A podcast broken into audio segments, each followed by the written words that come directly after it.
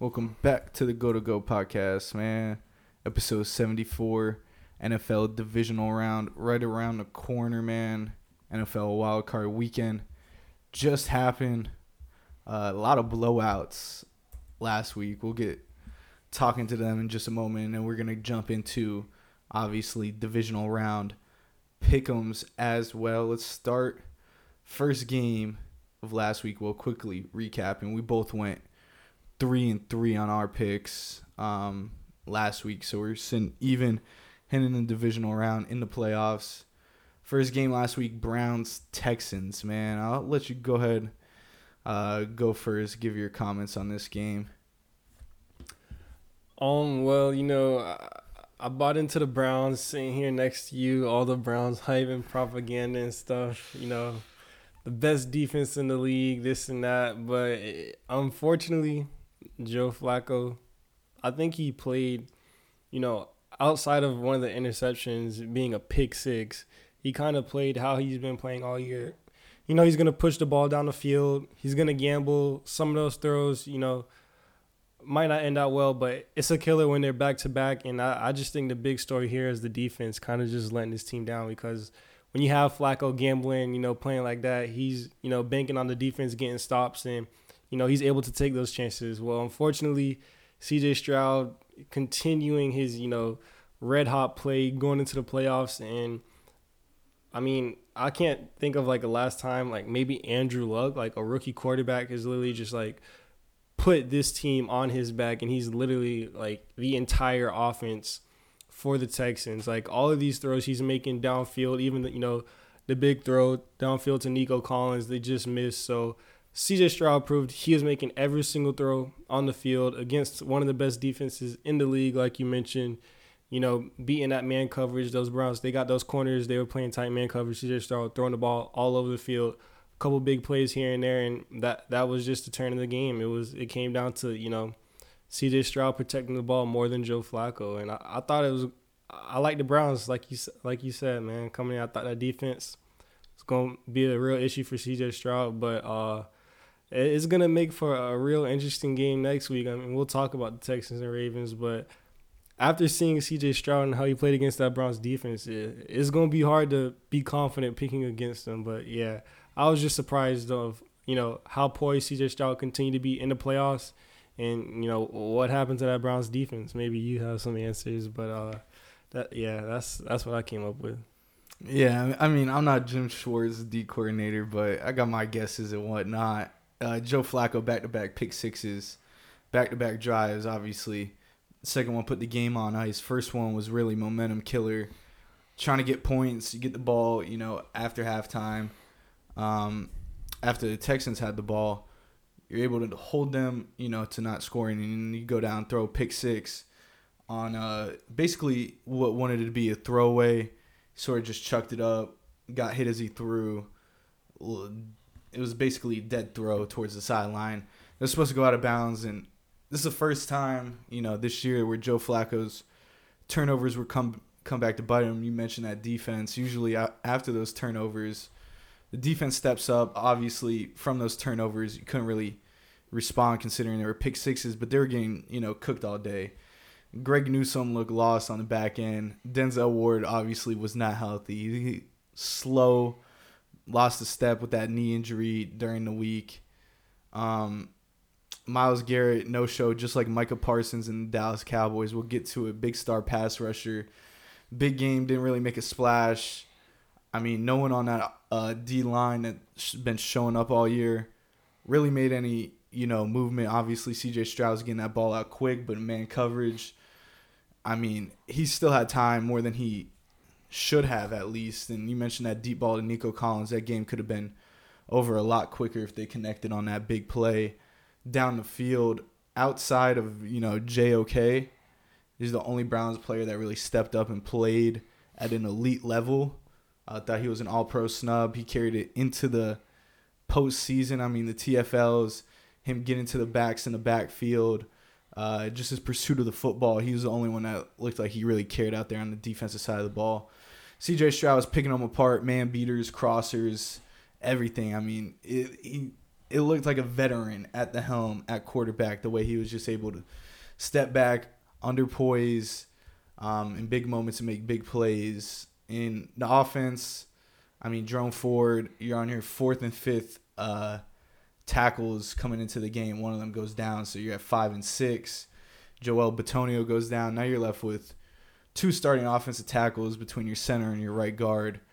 Doesn't leave a lot of time for Joe Flacco. And uh, the only problem I had was all those passes to Harrison Bryant. He was getting more targets than Elijah Moore, even David Bell. I know Cooper was banged up. Still didn't try to get him the rock as much as they probably should have. And then Elijah Moore, your other playmaker, and Kareem Hunt was really the only running back that was running for anything, and they still decided to, you know, give the ball to Jerome Ford. There was no holes basically. It was just, you know, I think the injury bug caught up to him, especially paired with the the Flacco turnovers, and then mm. the defense. You're not playing at an elite level. It's it was kind of easy pickings for the Texans at that point when that defense was just letting them walk all over them, and usually three and out defense they let them sustain drives, and once you get to the red zone that's where the Browns defense was bad this year. So they did that. They executed, and it it, it got ugly quick in that second half. Yeah, injuries were bad. Like I don't even was Myles Garrett fully healthy. I feel like ever since like that injury he had like early in the season, he's kind of been a lot quiet. Like we talked about, you know, he had that crazy hot start to the season. That Colts game especially, he's like balling out on special teams, blocking kicks and stuff like that. Then he went down with that injury, and he's kind of been, you know, quiet this these last couple weeks going into the playoffs. So I mean, we talked about all season injuries have been like brutal for the Browns. So yeah, I think it really did just catch up with him. Yeah, it, when you're playing a game with your practice squad linemen, I mean, fourth and fifth string, we're going past the starters, we're going past the backups, we're going past like it, it, it's tough to kind of get a consistent pocket for Joe Flacco, and you could see it uh, Will Anderson was in that backfield a few times, and they were just applying pressure, uh, dialing up the right blitzes. DeMeco Ryans did a fantastic job, uh, just scheming that game right, keeping Flacco under pressure, and it, it worked for the Texans in, in a big way. Um, but yeah, other than that, man, it's hats off to JOK. He was the only guy that really came to play, so gotta give him his credit. And then the next game up, I mean just about what I expected. I know I picked the Dolphins, but Dolphins Chiefs Saturday night, Peacock exclusive. Your take on that game? Yeah, I mean this game went other than you know my Eagles bias, and we'll get to that game later on. But this was like the like a lock for me. I I didn't see any way Miami went into Kansas City in that weather. You know, injuries another big big thing for especially that defense. Whereas you know, if you're going against Patrick Mahomes and Andy Reid, you're to need everything you get. So injuries being down your, you know, top three pass rushers is definitely not to help against Patrick Mahomes. And we kind of saw, you know, he just had all day in the pocket. He was able to step up, scramble whenever he wanted, sit back, hit his open receivers. And, you know, it, it's funny that, you know, was this, I guess, what, week 19 at this point, the wild card of the playoffs, you know, the receivers finally decided to step up and catch balls in freezing degree weather. But, I mean, listen, better better late than never for the Chiefs, but this game went pretty much exactly how I figured. Um, Chiefs have a solid defense, and once they were able to, you know, kind of take away that first option for Tua and really stop the run, because you know Miami, that's what they want to do. They want to get going with the run game, and then you know off of that, do a little play action, little RPOs and stuff like that. So once they were able to stop the run and force Tua to, you know, drop back in those conditions, see Tyreek slip, he got pressed to Cancun. I mean, it, it was just pretty much, you know, a disaster. I think everyone pretty much saw this coming from Miami. Horrible way to go off, and you know we'll touch on the Lions game, but now they own you know the largest playoff drought win in the league, so that's tough. But yeah, the Chiefs I think are you know unlike the Eagles, where you know both of these teams had you know kind of dim- disappointing seasons coming off of the Super Bowl. Whereas the Chiefs, they kind of like found an identity. They know that they have a, a solid defense, and Mahomes is just you know doing whatever he can. Whereas the Eagles, they just don't have, they didn't have any idea identity whatsoever. But the Chiefs, I think, are playing, starting to play some really good football again during the right time of year. And I mean, as long as you have Patrick Mahomes, Andy Reid, I don't think you can ever count those guys out. So this is pretty much exactly how I saw this game going with the Chiefs and Dolphins. Yeah, uh, I'm not even gonna uh, touch on the Dolphins' injuries. You could pretty much pack this game up uh, before it even started. Uh, I'm not even gonna mention the weather. First off, I did see a clip of Tom Brady saying he liked playing on the frozen ice when the field was, you know, icy because D lineman couldn't get off the line. He had time in the pocket. He could do what he wanted. Uh, clearly not for the Dolphins. It didn't work at all. It, something's got to change with this scheme uh, that Mike McDaniel has because the fact that we were throwing bubble screens all game and uh, five yards behind the line of scrimmage, the Chiefs' pursuit was on it in the defense. I, kudos to them. They pers- their pursuit of the ball touched you know one of the Dolphins playmakers' hands. They were right there surrounding them, wrapping up, making you know good clean tackles, not letting the play get extended. It, they didn't try to push the ball downfield whatsoever. You know the run game was non-existent. You mentioned that, uh, but they didn't try to get you know anything past the line of scrimmage. I felt like everything was before, other than that Tyreek big hitter in which he was even under threw on. Nonetheless, it, it's something's got to change because they scheme for those perfect weather games in Miami and you know playing fast, let it rip, first read. Well, you take away that first read as you mentioned, play breaks down. You got to be able to be a playmaker in the pocket. Something Tua is not really good at doing. I mean, I watched couple times that game where the pocket looked pretty clean and he's running up in the pocket throwing one-legged passes with a dead arm behind it. So just more pocket awareness of being able to step up, clean pocket, and just throw the football down the field. And you just don't see it from Tua. The wide receiver screens were killing me. I mean, it was like fourth and something at the end of the game, and the last chance they really had. And they throw it five yards past the line of scrimmage, and it was like fourth and fifteen. So Carolina special. Carolina special. I had PTSD to that wide receiver screen into the game. So you basically given up. I know the defense is banged up. Uh, Fangio finally did something trying to, you know, send some pressure to Mahomes, the only thing that seemed to work, but they couldn't get a four man rush. It looked like Melvin Ingram was in slow motion along with Emmanuel Ogbah all game. If it wasn't Sieler or Wilkins up the middle, I mean, that D line was abysmal. The the linebacker crew, I mean, Duke Riley, first possession, he got hurt. And he couldn't even walk. And Mahomes saw that and went right over the middle of the field walking for a touchdown. So it's going to come down to coaching. Something, something, not a coaching change, but there has to be a change in philosophy in Miami to maybe open up that offense a little bit more. Um, but yeah, Chiefs played a great game. Mahomes just being Mahomes, and I mean, even Kelce tried to help the Dolphins when He dropped like four passes that game, and Rashee Rice was cooking. I mean, the Chiefs looked good last not they didn't even look good. They just are better than the Dolphins at that point in the season. It's gonna move us to the Steelers and Bills. They played uh, on Monday night. They were supposed to, or not night, Monday afternoon. They were supposed to play Sunday. Your takes on this one?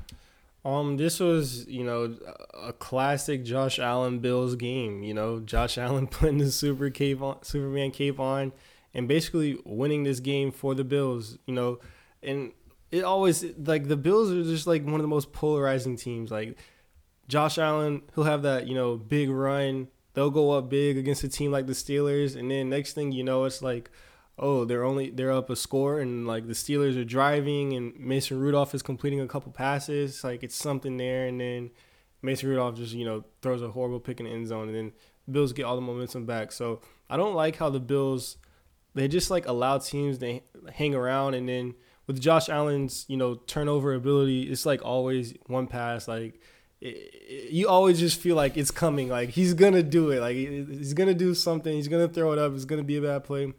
But I mean, regardless, this was one of the good Josh Allen games. The way he was running, his ability to you know get outside of the pocket, even on design QB runs.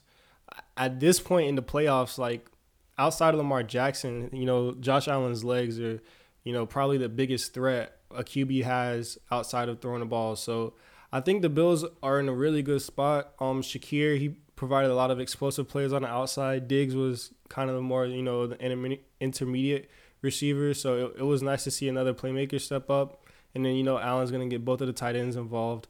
Um, I just think you know the Steelers were kind of just you know, I mean I've been saying it all year. Like this is this is what the Steelers do. they start off horribly. Everyone says they're bad. Tomlin's a solid coach, great coach.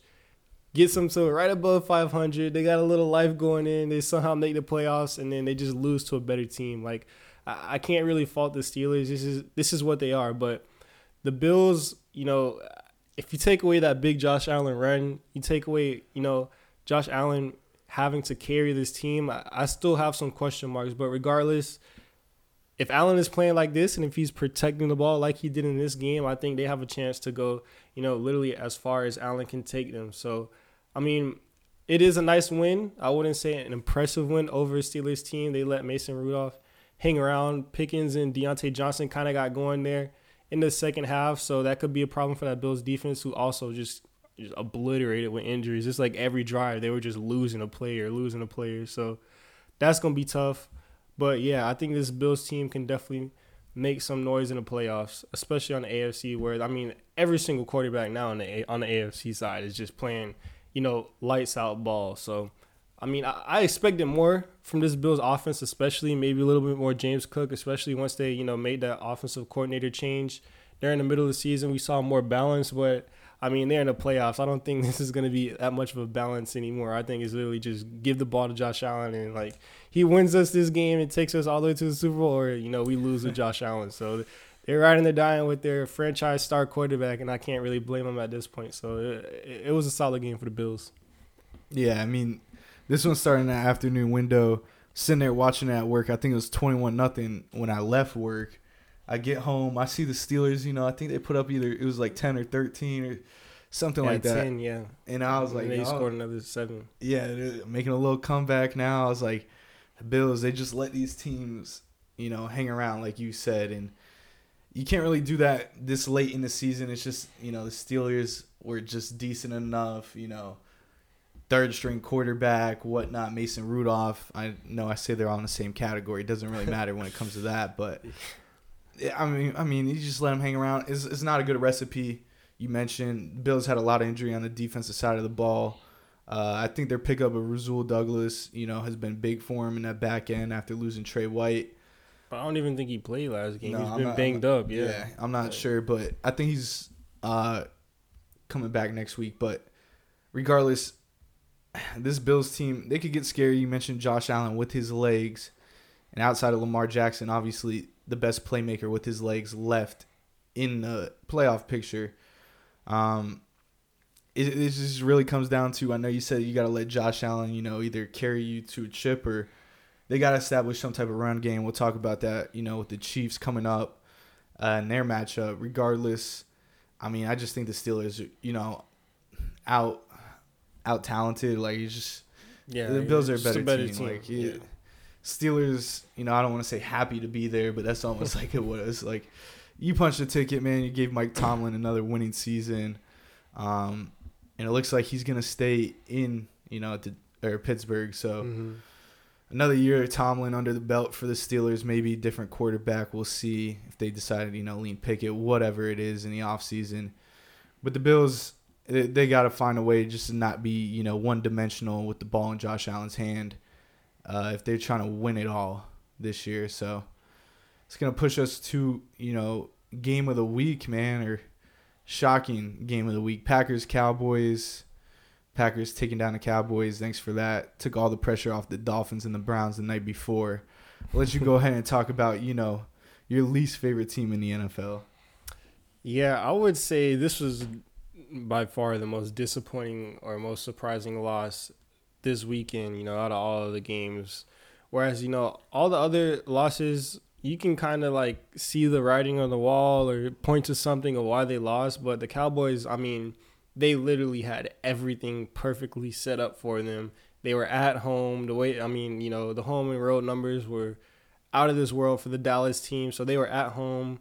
They averaged like 40 points a game. They had top offense, one of the best passing options, and their defense was really solid, especially at home, able to create turnovers, able to, you know, take away the big plays and make big plays and score on defense. And the Packers really just came in and just flipped the script entirely. They looked like the Cowboys, how how they used to play at home usually. So, I mean, this is I think you know this playoffs. We're definitely seeing, you know, maybe like the next wave of great quarterbacks because some of these performances we've seen from these young guys has really been, you know, amazing. Jordan Love, what he was able to do in his first playoff game after, you know, up and down first season as a starter. He comes in, LaFleur, with a great game plan.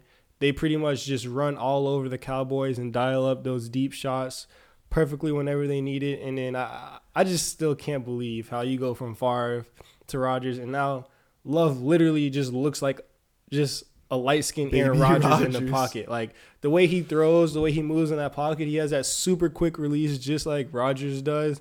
And he's able to produce a bunch of velocity with the ball. It's like he's fading away, just flicks his wrist, and he's throwing, you know, 40 yard touchdowns right down the seam, hitting guys in stride. It's just amazing. This Packers offense is, once again, like all these other teams, clicking on all cylinders, playing some of the best football.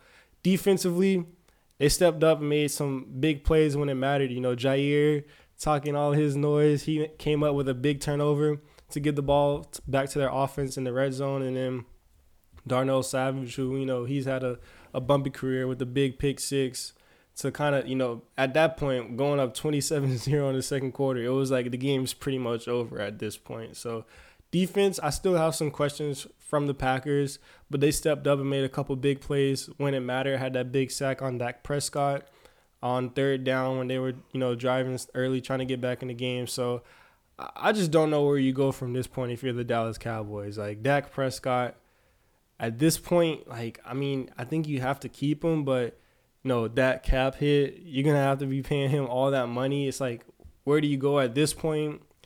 Micah Parsons, he really didn't show up. That Packers online played a really good game. CeeDee Lamb chose, you know, the wild card to have his, you know, week one and two performances when he was on my fantasy team. And I trade him, and he does, you know, what CeeDee Lamb does. So, yeah, I mean, it, it just looked like bad vibes all around on that Cowboys bench. And the Packers are, you know, youngest team in the playoffs. Like, they just, they're playing with house money, man. They really got nothing to lose. They're just going out executing their game plan and playing, you know, as freely as you can. In the pack and the Cowboys, I think you kind of see, you know, that pressure being America's team. Jerry Jones looking over your shoulder twenty four seven, like it.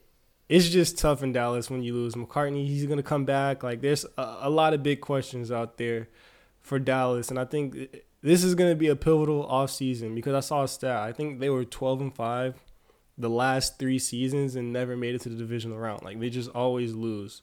So or never made it out of the divisional round, excuse me. They just, you know, have these great seasons, have these great offenses, great defenses, but in the playoffs, they just always seem to come up short. And I, I definitely thought it was going to be different this year. From an Eagles fan, like I picked the Cowboys to win this game. They were at home. I definitely thought, you know, this Cowboys team looked a lot different than other years. I thought they were going to have a shot, but ultimately it's the same old Cowboys. So yeah, that's the conclusion I came to.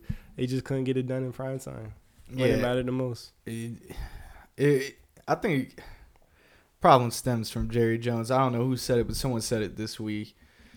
It's just I think it's time for Jerry just to either go behind the scenes, which he'll never do, or just move on, bro. Because I think he's really, really the curse at this point.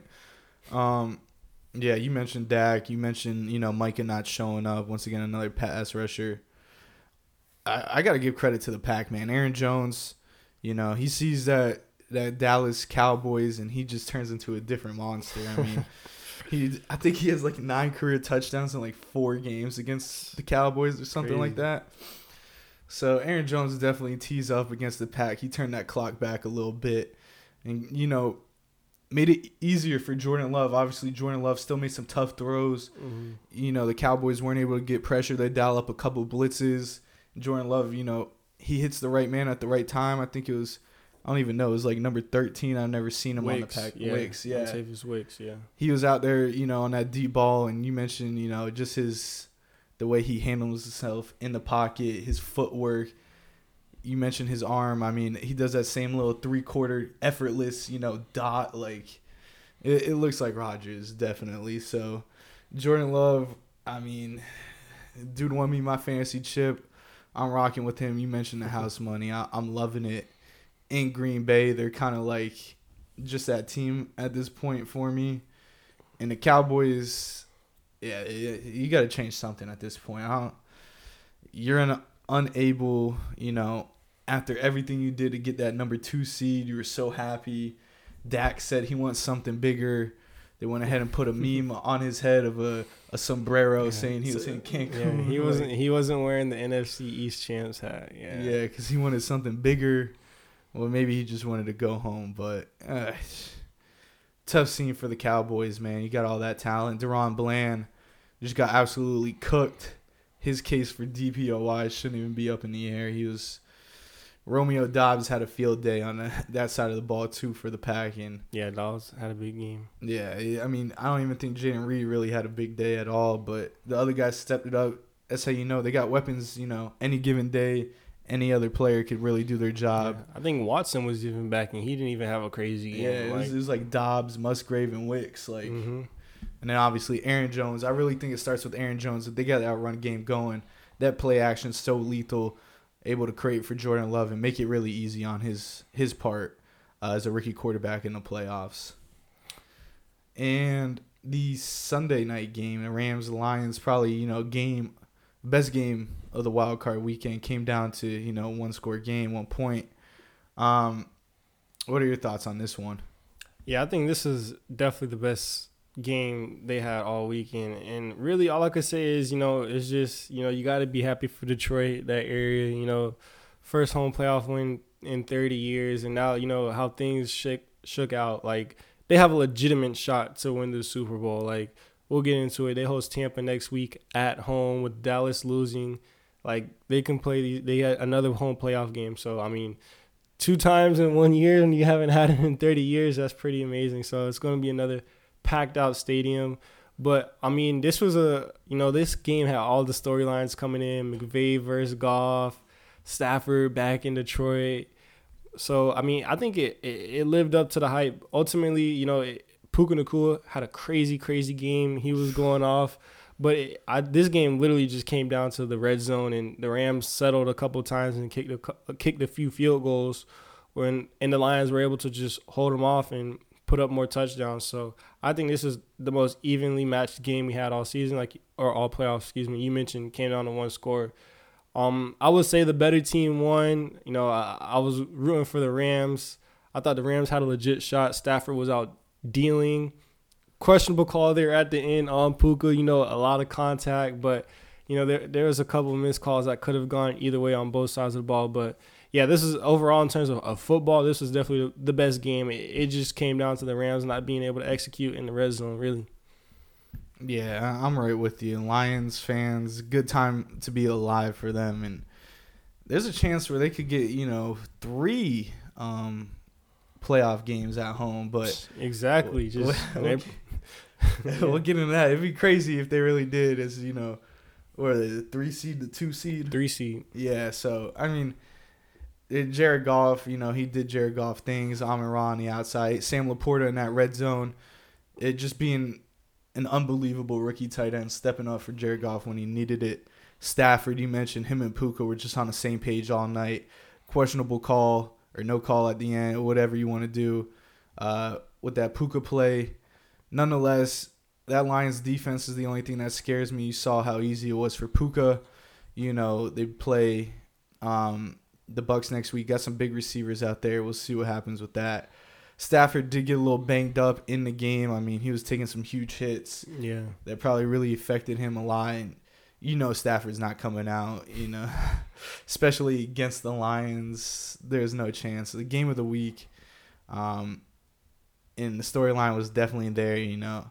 Dan Campbell after the game went ahead and handed a game ball and he told Jared Goff, you know, you're good enough for Detroit got to be the most Lions and Dan Campbell thing you could possibly think of. So the script's in it for the Lions this year. Uh, we'll talk about their matchup next week, but definitely um, my favorite game to watch last week. That's gonna break us down to Monday Night Football, man. The Eagles, Bucks. I like to call them the Dolphins of the North. Um, you go ahead and talk about your Eagles.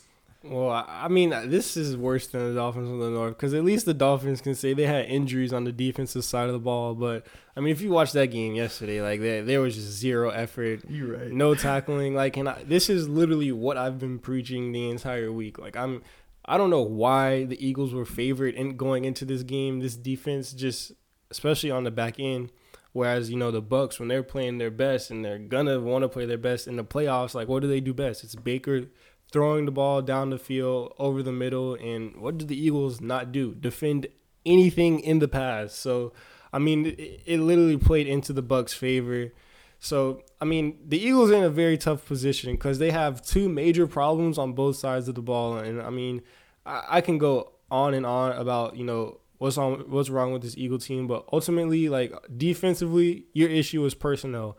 Like coaching, yeah, they got Desai out, brought in Matt Patricia. That I literally said that's not gonna do anything. Like that that's not the issue the Eagles have. The issue they have is personnel. James Bradberry has regressed to I, I can't like I don't even know. Like it, he's just not good. Like he's not gonna be on NFL roster next year.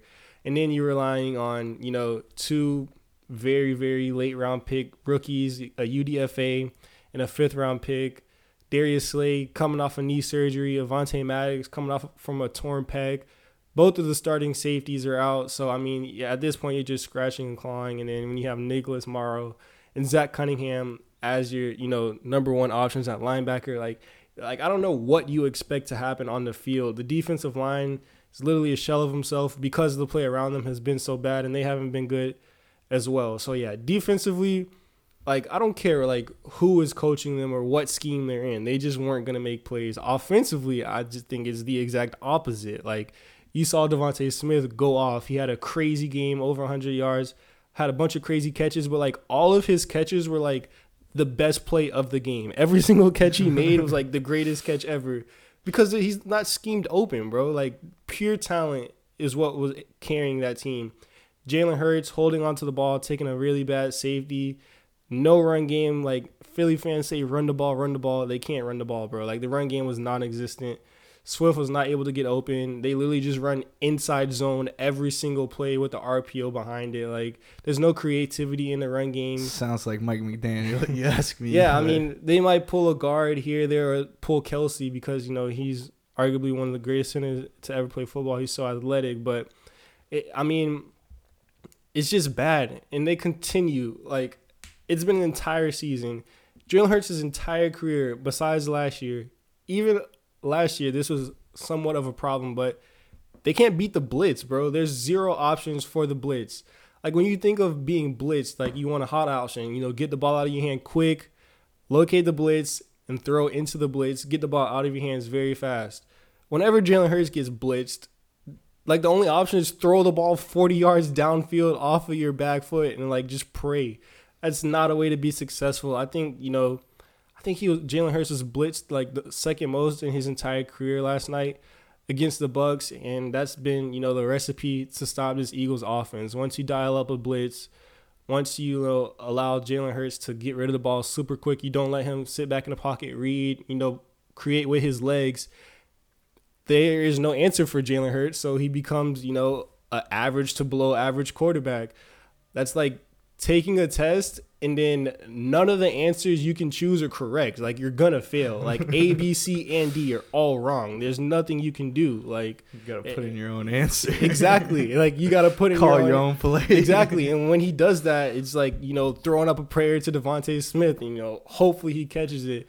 Same thing with AJ Brown. That's why we saw, you know, all those deep bombs to AJ Brown and double coverage. It's like, okay, we're gonna blitz him, and Jalen Hurts is gonna throw the ball 40 yards down the field. Just put two people over there, and we'll probably catch a pick or incompletion. So, yeah, Sirianni, I think he's gonna be on the hot seat, especially if this was this was a different year, and you know there wasn't as many you know coaching candidates out there, big names that have proven themselves in this league. Maybe Sirianni's safe running back but I mean, when you have a Belichick, when you have Vrabel, when you have all these names out there that you know, a Pete Carroll, a Harbaugh, Harbaugh, these names that could possibly you know come in and take over for this team because clearly the personnel offensively and then I think on the defensive line you have some really really solid players on this team. Talent overall isn't an issue. I think it is defensively, but overall this team should have been way, way performing way better than what they were, you know, on this final stretch of the season. I, I mean, I can go over all of these games again, but yeah, this ever since the Seahawks game, I've been out. This is not like a disappointing loss to me. I knew this was gonna happen. Like I'm just at this point, it's just you know glad to get it over with. We don't have to go through this anymore. Like we can just get on to this next season, make the changes. Maybe you know how he realizes you can't just draft you know defense and offensive line. Like linebackers matter when you look at all of the great teams left in the playoffs. Like they have great secondary and linebacker play. Like it, that stuff matters. So you know, I, I, think there's blame to go all around this Eagles organization, and you know they just got to be better. But like you mentioned, hats off to the Buck man. Baker was like banged up, had like broken ribs and a bum ankle, and he literally just casually went out and just threw for 300 yards and three touchdowns against his Eagles defense. So yeah, Bucks defense they had a game plan, just blitz Jalen Hurts, and they won't have no idea what to do. It worked. Hats off to the Bucks they were definitely the better team, and it looked a lot different in, in week three. So yeah, I mean, I would say it's disappointing, but as an Eagles fan or as someone you know keeping up with this, like the writing was on the wall, and the better team definitely won in this game. Yeah, I'm not even. I'm not even gonna cover the game. You touched on everything perfectly. Um, one thing I do want to touch on, the Gilly. Um, I don't know if you saw his little video, but he, you know, he talked to some of the Eagles players before the game, shouted out that D line, did their job. Basically, everyone on that D line. Um, you know, he said he loved Quez Watkins, but he gotta go. Um, it's all love. Shout and out Quez. He has Bradberry if he was ready. Bradberry said yeah, and then he wasn't. Gilly said yeah, maybe ready to go on vacation. So which yeah. Bradberry? I mean, dude, I didn't even see that tackle live. I went and saw the highlight. It, it which bad. one, bro? Like, which, yeah, which there, one? There was like you're right, three you're of right. them, dog. I'm talking about the one that went yeah. for the touchdown where he just wrapped up and like slipped. I it mean, was that one. There was another one like on the running back on a little yeah, swing route, just missed whiffed. easy first down. Like and it's not it wasn't just Bradberry. Like no, I mean it like, wasn't, but Bradberry Slay got his be, ankles broke on the first long touchdown. I mean he got hurt too, didn't he? Well, yeah, at the end of the game, but he was healthy for this one, or he was playing well for when that first one. Kevin Byard just he's ankle biting at everything and missing like it. It was just bad secondary wise. Yeah, a lot, a lot of change has to has to come. I think to that to that defense overall. Besides the defensive line it was nice. Uh, Brandon Graham, Josh Sweat finally got a nice sack. Brandon Graham had a very solid game. Uh, Milton Williams, I think, is a, a really, really solid, underrated player. We got a lot of depth on that defensive line. I think it's okay if you want to let some of these veteran guys, you know, have their farewell tour or even walk at this point. But I think it's definitely time to at least see what you got in these young guys. Like Jalen Carter, he's shown flashes. Jordan Davis, he's shown flashes as well, but you know they kind of tailed off towards the end of the season. Like, okay, now next year, make them the guys. Don't kind of do this rotation. See if you have something there, because if you don't, move on. But I think those two guys do have a lot of upside, and Milton Williams is a really solid young player who I think should definitely get some more reps. He had a solid game as well. So at this point, you know, Jason Kelce, he's retiring. Shout out Kelce. You know, he was a part of that great championship run in 2017 Lane Johnson said he has you know a few more good years left in him. Fletcher Cox still up in the air, and then um, Brandon Graham, Graham, yeah, he said he wants to go on the farewell tour. So I think at this point, with Kelce retiring, it's time to kind of you know phase a lot of those older guys out because at this that's literally what we did this year was like just banking on a lot of these older guys continuing to play at the level they did last year and you know Bradberry included. Bradberry, Slay. When when you guys get when you get this old in age, especially you know in football and such a physical sport, like it, like you can see like play just drop off of a cliff. Like you bring in Kevin Byard, he was an older safety, not really sure if much is there. Shaq Leonard couldn't even get on the field. He's coming off a bad neck injury. Like I, I just think it's time to you know kind of refresh now. You know all the legends and stuff. You can let them get their little farewell tour, but I think we definitely got to prioritize the young guys see if we have something there in that talent because yeah, running it back with with this team was definitely not the answer, and I think some changes definitely got to come. Yeah, the only one I'm letting rock on that farewell tour is, you know, Super Bowl hero Brandon Graham. So oh yeah, no, him. he can have his farewell tour, but we don't need to like he doesn't need to be playing like oh, uh, no, like no, no. a bunch of. And I think they kind of yeah.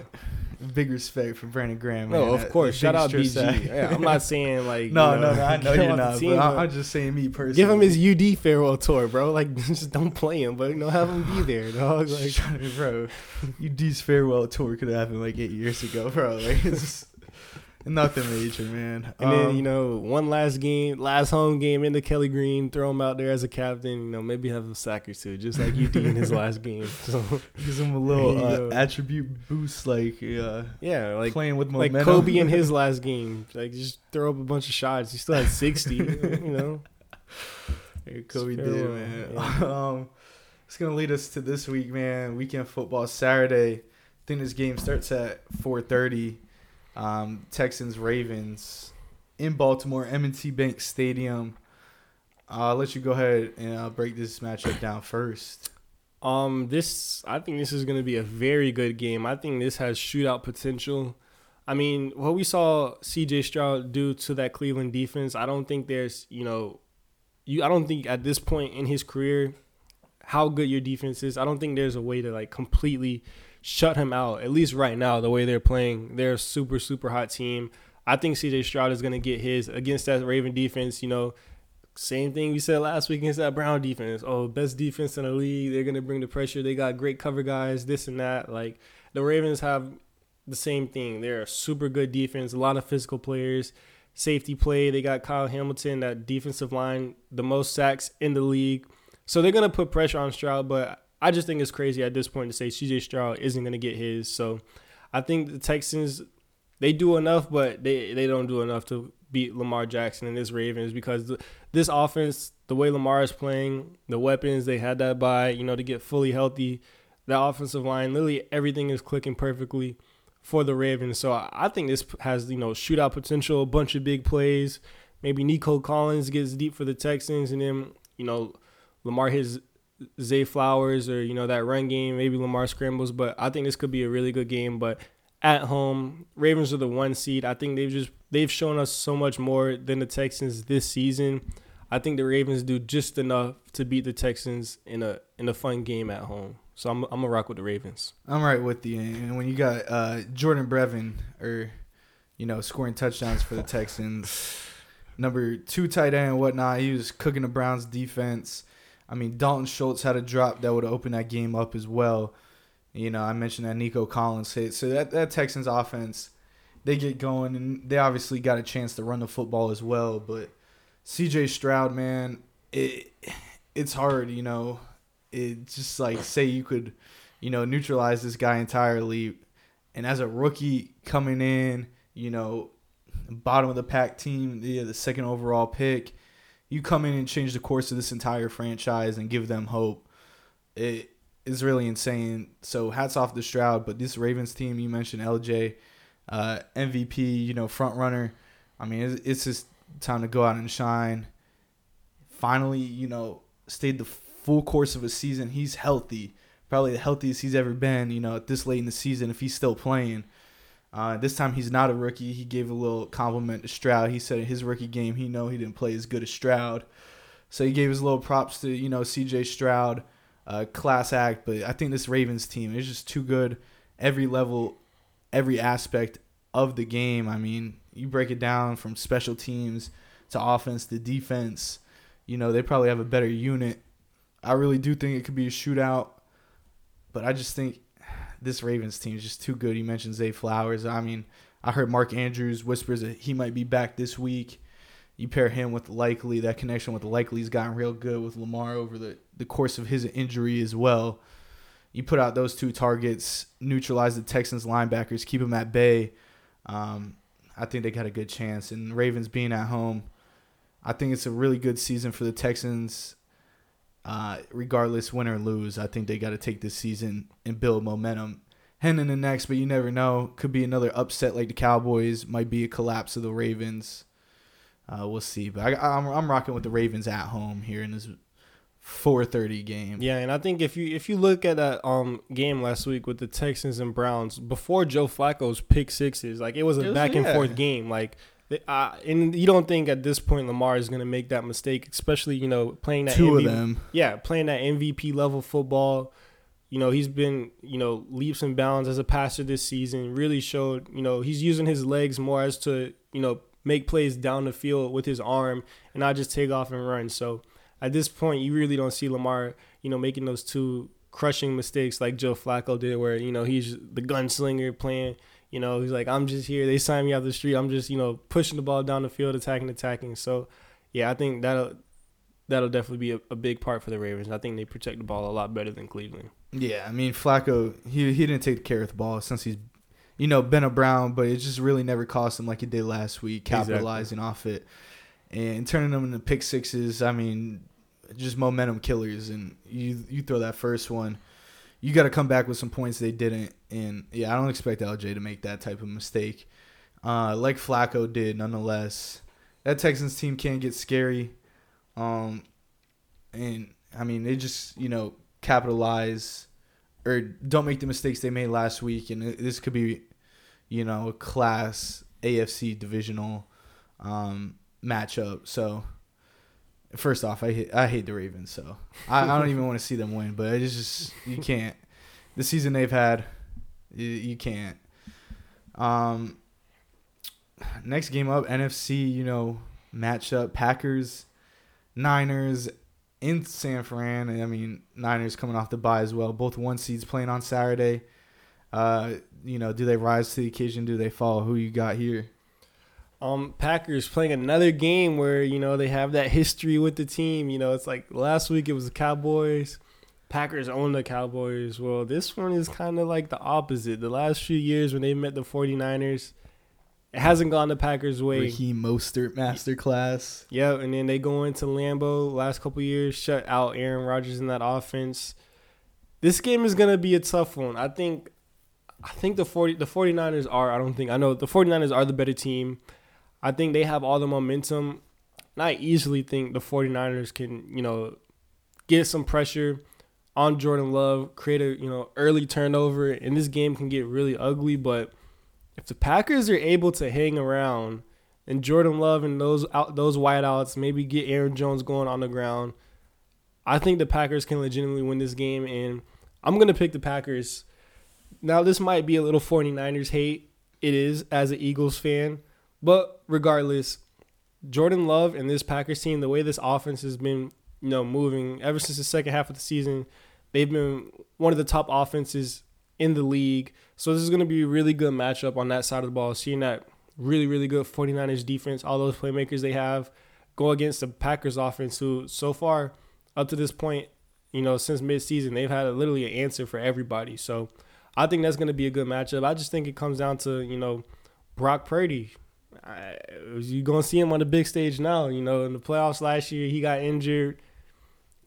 You know, was we are still haven't really seen everything he could do. So I think a lot of questions are going to be answered this game. And then you look at you know Kyle Shanahan. You know when he's playing from behind or when he doesn't have that huge lead, he looks a, a lot different. So I think this Packers offense can definitely do enough to hang around and make it close. And uh, I'm gonna just pick the Packers here in the upset. But I mean, it, it's going to be a great game. The 49ers literally have playmakers every on every single spot.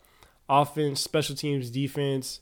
It's going to be a tough game and like this is I don't think it's going to be nowhere near as easy as the Cowboys whereas, you know, we've seen the Cowboys get blown out by this 49ers team like we saw it be possible for the Cowboys to lose whereas the 49ers yeah, they had that little stretch, but they weren't losing games like, you know, the Cowboys were. So this is definitely going to be I think could be you know one of the most interesting matchups. And I mean, I can see this game going like five different ways. Like it, it should be a really good game. But I'm a, I'm gonna pick the underdog here. I'm gonna rock with the Packers and Jordan Love. Man, I think you know that offense continues to roll.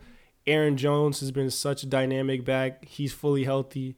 I think they find a little success on the ground, and then you know LaFleur just keeps cooking up that play action, those deep shots. I think we talked about earlier in the season, if you were going to get the 49ers, it's going to be, you know, through the air, hitting those deep balls, those big plays. We saw Kirk Cousins before he went down do it. We saw Joe Flacco, or not Joe Flacco, excuse me, Joe Burrow, when he was healthy with the Bengals, go into San Fran and do it as well. So I, I think that's the blueprint, man. You got to capitalize on those big plays. And who else but the Packers, man? At this point, the way this offense is rolling, that's what they specialize in, big plays. So I'm going to rock with the Pack. Pack is back, man. You heard Jaire uh, Alexander last week uh, before the Cowboys game. Said the Pack is back, man. I really wasn't buying in too much. But you go out and embarrass the Cowboys, you know, America's team, do it on their home stadium. It, you got to show their respect. And the, the underdog story right now, the seventh seed. And, you know, I'm not trying to jinx them or anything, but a little, you know, New York Giant magic in them possibly to make a little Super Bowl run. We'll see, man. But that Niners team, yeah, they're dangerous at every level. You said Shanahan, when he's not playing with the lead, well, we remember when he had a lead in a Super Bowl, what it looked like. But um, I just had to throw a little shot to the Falcon fans who might get Belichick. I heard full circle. Yep, full circle. uh, nonetheless, man, I just really, I could see the Niners easily winning this game. You talk about Brock Purdy in the playoffs. This is going to be a big statement game, one they should win. But you know, Brock Purdy living up to the challenge. Is he the guy? you know, Mr. Irrelevant, Mr. Game Manager. Um, and when you look at the AFC quarterbacks compared to NFC, NFC, you know, you got Goff, you got um, Purdy, you got Love, and you got Baker. You know, other than Love, those three other guys are, you know, middle of the pack game manager quarterbacks, um, so to say. So trying to get rid of that narrative here in these playoffs versus the AFC where you just got gunslingers between Lamar, Stroud, you know, Josh Allen, Mahomes. You're talking the big arms of the league. Um, I just think if the Packers could get that run game going, it's hard against that 49ers front, especially with the linebacker abilities they have. You know, two of the greatest linebackers uh, in the game. It's going to be tough, but I'm just pulling for the pack at this point. I'm rocking with the little hype train they got going, man. I'm going to have my cheese head out, Wisconsin cheddar style and you know, hopefully, you know, they make that playoff push. But you said it could go five different ways. I'm totally with you. It could be a neck and neck, or I could just see this 49ers team steamrolling them. Uh, we'll see what that's you know rest versus rust as well with that bye week. So we'll we'll see. And then we got Sunday. I think this game's a three o'clock window. Tampa Bay Buccaneers. They're going, you know, Detroit two home games for the Lions. They thought they might only get one. They get two. They get the Bucks at home against Baker Mayfield and company. Who do you have? I'm picking the Lions here. I think you know so far out of all the playoff games, the Lions are the winners, man. Once they beat the Rams and then they get to pick between the Eagles and Bucks after that, I feel like the Lions would be, you know, easy favorites over either one of those teams whoever happened to win. So I think you know the Lions are one of the hottest teams right now, man. Goff's playing great football. That run game and defensively, they haven't been the best, but they, when they needed plays, they stepped up and made some big plays. So I think Baker Mayfield and this Bucks team are they're solid, but I mean they just went against uh, the Eagles team who at this point just shouldn't have been a playoff team or weren't playing like a playoff team. Whereas you know we saw this matchup a little early in the year where the Lions went down to Tampa Bay and pretty much had their way, was able to throw all over them. So I think Jared Goff continues, you know, his hot streak. He's going to be in that dome once again at home where he's most comfortable. Those weapons, LaPorta gets another week to get healthier. You mentioned he had a touchdown, but he was playing a little banged up last year or last week, excuse me. So yeah, you know, see that run game, Gibbs and Montgomery hopefully take a little pressure off Goff, but I just think at home the Lions have too much momentum right now, and I think they get a solid win. Yeah, and you know I'm right there with the Bucks.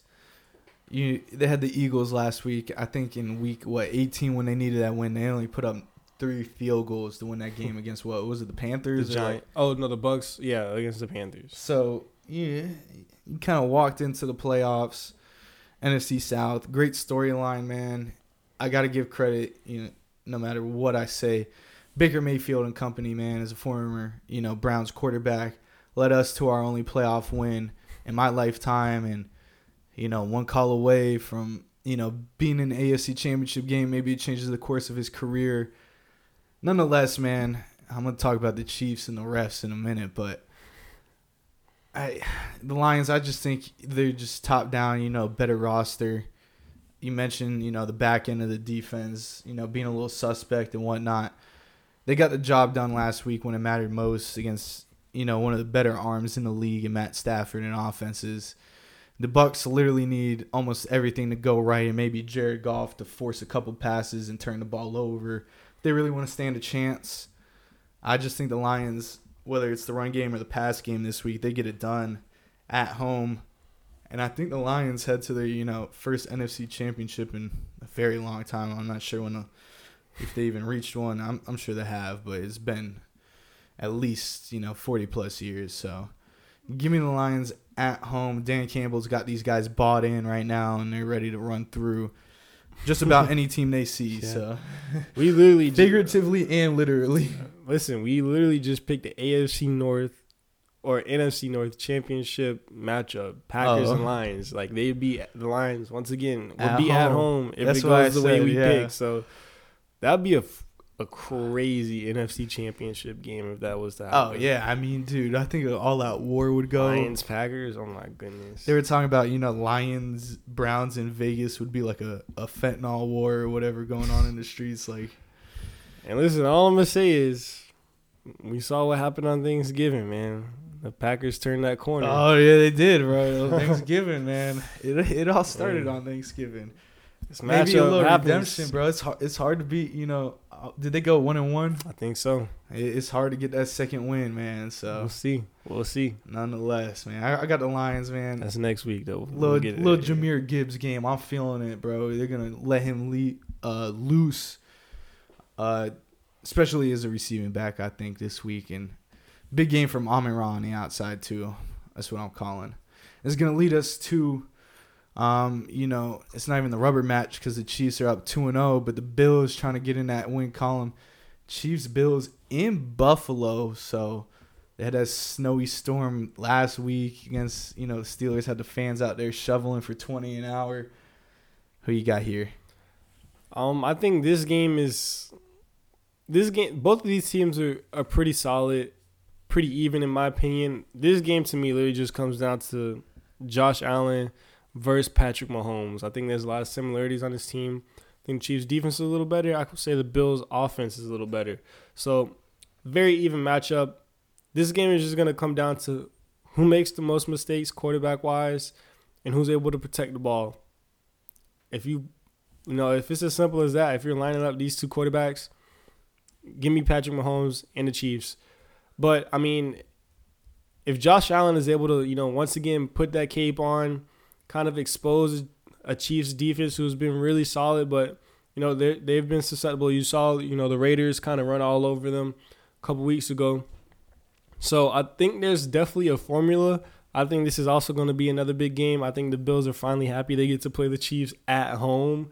You know, all these playoff games, you know, 13 seconds and all this stuff, always at Arrowhead. So I could only imagine how this stadium is going to be rocking. This is going to be a wild, wild atmosphere, and I think you know we might see some some real home field advantage come into play here, especially if the Bills get a lead. But man, bro, I, at this point, I it's just hard to pick against Patrick Mahomes and Andy Reid. Like I've seen, we've seen them do it time and time again. Like unless it was like Tom Brady, the greatest quarterback of all time, like.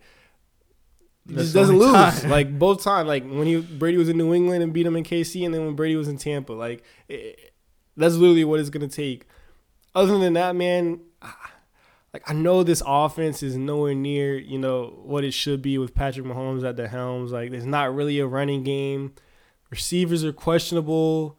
Travis Kelce, it seems like he's taking a step back, but I don't know, man. It's just Mahomes and Andy Reid that combo, man. It's, until the Bills do it, until the Bills knock them off, I, I think it's gonna be hard for me. It's gonna be hard to pick against them. And I'm gonna just say this: if there's ever ever a time the Bills could beat the Chiefs, Listen now. it's got to be right now. Like if they don't beat them now, I don't think at home. They got the higher seed. Josh Allen is playing some of his best football. He's got the Superman cape on. Like everything is pointing to the Bills beating the Chiefs in the playoffs this season, but I just can't pick against Patrick Mahomes and Andy Reid, man. I, I just can't. Give me the Chiefs. Yeah, so I mean, I don't know why I clicked on the Bills. Um, first off, as a pick, I'm trying to see if Gabe Davis, um, will play next week. Not sure. You know, for the Bills, he's you know the guy that broke out, had the four touchdown game against the Chiefs at Arrowhead. Thought he won the game on that touchdown before the Chiefs, you know, made that field goal uh, late in the game, and you know I was really leaning towards the Bills, but then as we were talking, I was like, yeah, what am I doing, man? Because last week against the Dolphins, I saw some rules being made up on the fly by the refs. Pat Mahomes' helmet breaks; he's allowed to still play in the game. Like that is if your equipment breaks and your helmet breaks, you have to be taken off the field. Like you can't just switch a helmet. I don't. know. It's clock stoppage. not not a real thing. Didn't like, lose a timeout. Anything. That's what I'm like. It, don't even get me started. The the roughing the passer call on Christian Wilkins when Justin Houston's getting clothesline on the line. It's just the PTSD, the the helmet to helmet against Hollywood Higgins against the Browns in the divisional round. No call, fumble, Chiefs ball, like Man, let me join in. Bro. yeah, in the, the Super Bowl, Eagles, Super Bowl, the- the PI man, James Like, Bradberry, you know, the pivotal point of his career. They they literally ruined Like, this man's career yeah, off of one bad call.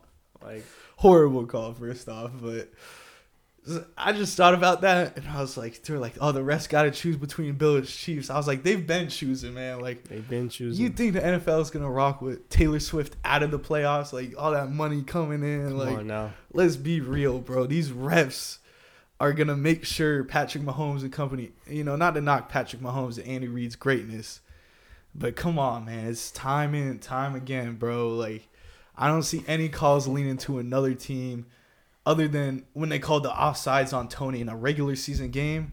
They're not doing that in the playoffs, man. Give me the Chiefs, bro. They got the the whole league behind them, and it's not even analytical football. You mentioned the Chiefs' defense definitely playing at a higher level than the Bills.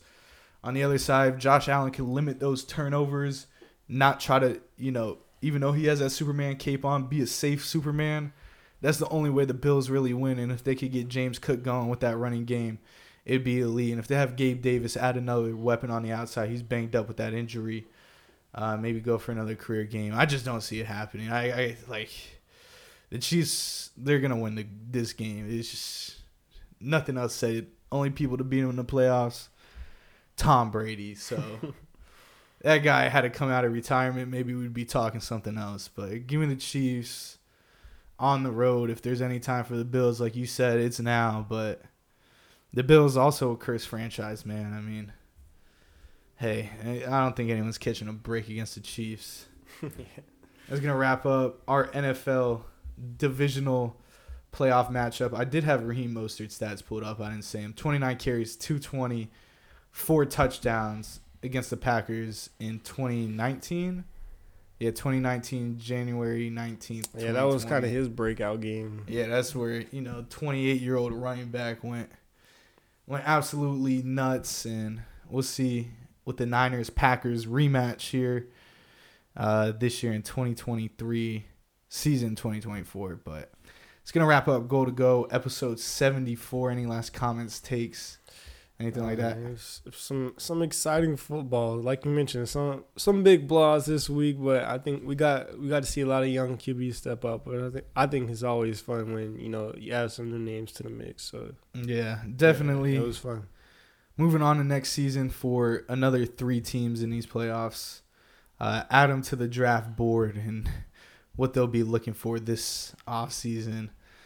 It's gonna wrap up episode seventy four. Go to Go Pod on TikTok, Go to Go, YouTube, Apple, Spotify, all that. Like, comment, share, and until next week, we'll be back with the championship weekend. Man, peace.